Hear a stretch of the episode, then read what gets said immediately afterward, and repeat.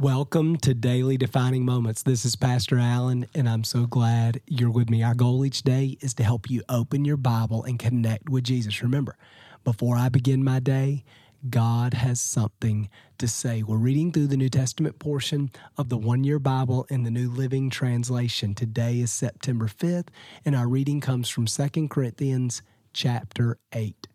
Now, if you remember yesterday, Paul mentioned he sent the letter addressing their sin, and they responded by embracing the letter. They had this godly sorrow that led them to repent, to turn away from their sin, and to come back to God. Now, the reason I mention that is because the next three days, Paul's going to be talking about giving. And for the average American Christian, this is such a sensitive issue. And the truth is, the reason it's sensitive is because we've idolized our giving, we've idolized materialism, and often we've put that ahead of our love for Jesus. So listen to what Paul says today. 2 Corinthians chapter 8, I want to begin in verse 2.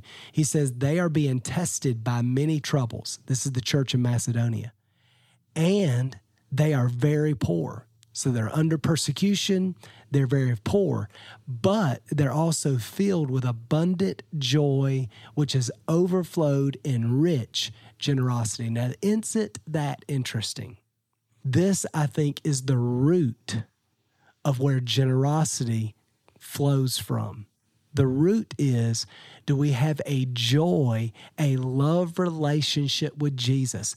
Are we celebrating in our hearts every day what God has done for us? And does that joy and celebration over the gospel and all that Jesus has done for us, does it overflow in generosity? Paul's saying that's what's true in the Macedonian church. Despite their persecution, despite their poverty, this joy, because of all that God has done for them them is overflowing in generosity. So, we're going to talk some about some principles regarding giving the next few days. But at the end of the day, the root issue and what we've got to really pray about and what we got to dig down and try to settle is is our heart full of joy over all that God has done for us or do we spend our whole life focused on what we don't have and what's wrong in our life and really kind of overlooking or disregarding the gospel and all that that means for us? Well, the Macedonian church doesn't make that mistake. They are in love with Jesus, and their love for Jesus is producing generosity. And listen, the same thing is true for all of us. Our love for Jesus produces generosity. Let me say it again. Our love for Jesus produces generosity. So when we are not generous, the thing we got to look at is we got to look at what's going on in my relationship with Jesus that has blocked the flow of generosity because that's what God produces in our life. I'll never forget years ago hearing a pastor say, if I were to summarize the whole Bible in two words, here it is God, He's the subject, gave. That's the verb. That's what the Bible is all about. That's what God is trying to help us see the generosity of God for all of us, which means as we fall in love with God, as we are with Him and become like Him, our generosity also increases and begins to overflow. So, watch how he describes the generosity of this church that's under tremendous persecution, that's in severe poverty, and yet they're incredibly generous. Look what he says, verse 3 I can testify they gave not only what they could afford, but far more and they did it out of their own free will. So they didn't give what they could afford. They didn't give what they had to. Man, they give even more and they did it out of their free will. I wasn't pressuring them. They weren't manipulated. They weren't threatened. They weren't afraid, right? It was just flowing out of their hearts. In fact, verse 4 says they begged us again and again. I mean, just imagine if every week at church people were begging us, How can I give? I want to give. I want to give. God's been so good to me. How can I give? Boy, that'd be a great church to attend. You know why? Because there'd be the resource in that house to be transforming the world. I mean, I think about even us at Definition Church. And I I mean, I think I, I think we have a great church.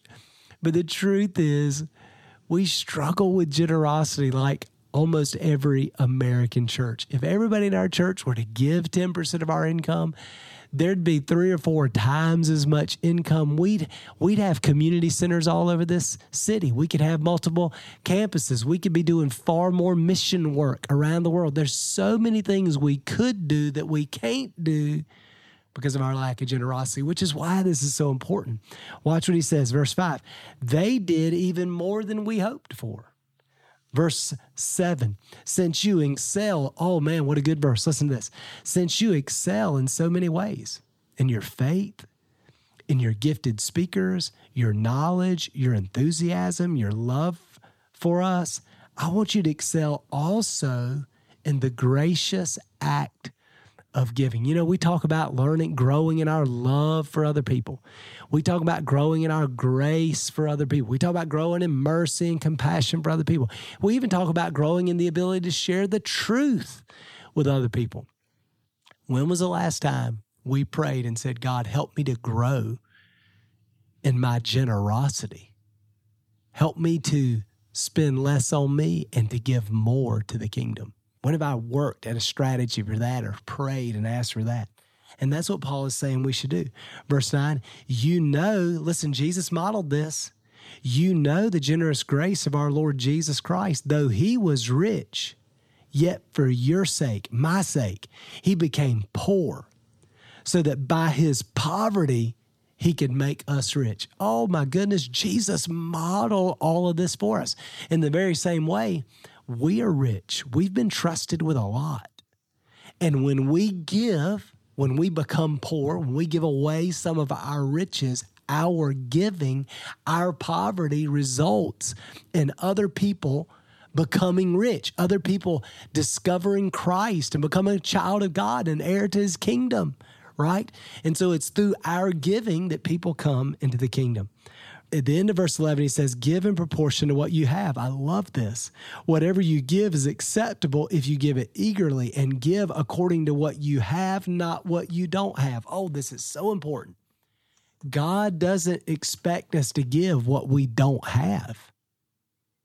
Right? So that's that's so important. God wants us to give according to what's been entrusted to us, which means if we have a lot, a lot is expected.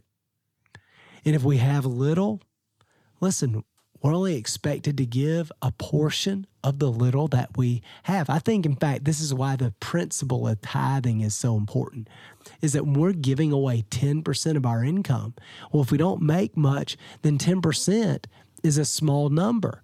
And if we make a lot, 10% is a, a large number. And I think as we make more, we should try to exceed. We want to grow in this grace of giving. Let's give our very best. Everything in this world is temporary. I'm just amazed at how often so many people in our world we're just stockpiling millions often billions of dollars and it's like all around us the world is desperate for jesus and and desperate for food and help and man let's give at the church in america would really live generously, we would dramatically increase the impact we'd have in our world. And so many of the problems in our world, they go back to poverty and greed and people not having what they need and wars break out and people fighting for more. I mean, Jesus said the love of money is the root of all evil, almost all the evil in our world. You can chase it back and it's all about the dollars. It's all about greed. It's all about money and wanting more. You know what giving does? Generosity destroys the greed in our heart and helps us to discover the joy of giving. And when we live generously, we begin to meet all of these practical needs because when those needs aren't met, often that's what leads to so much crime and pain and suffering in our world. So let's just pray about it. Remember, we want a godly sorrow to produce repentance. Let's ask God to help us examine our hearts and to grow in our generosity. Father, thank you for being so generous to us. Jesus was rich, and you left, you gave up the riches of heaven and entered into this world born in a manger, a powerless little baby, so vulnerable, not rich. God, you became poor so that through your poverty, we might become rich. We might become the children of God and heirs to your kingdom. God, we will live for all eternity in paradise. So, God, now on this earth, help us to be generous, to give our very best. God, we want our giving, our generosity to be a reflection of your giving and generosity towards us and to make a difference, to transform our world. In Jesus' name we pray. Amen. What a great word. Giving is such a joy. Well, thanks for being with me today. Remember, before I begin my day, God has something to say. We'll see you again tomorrow.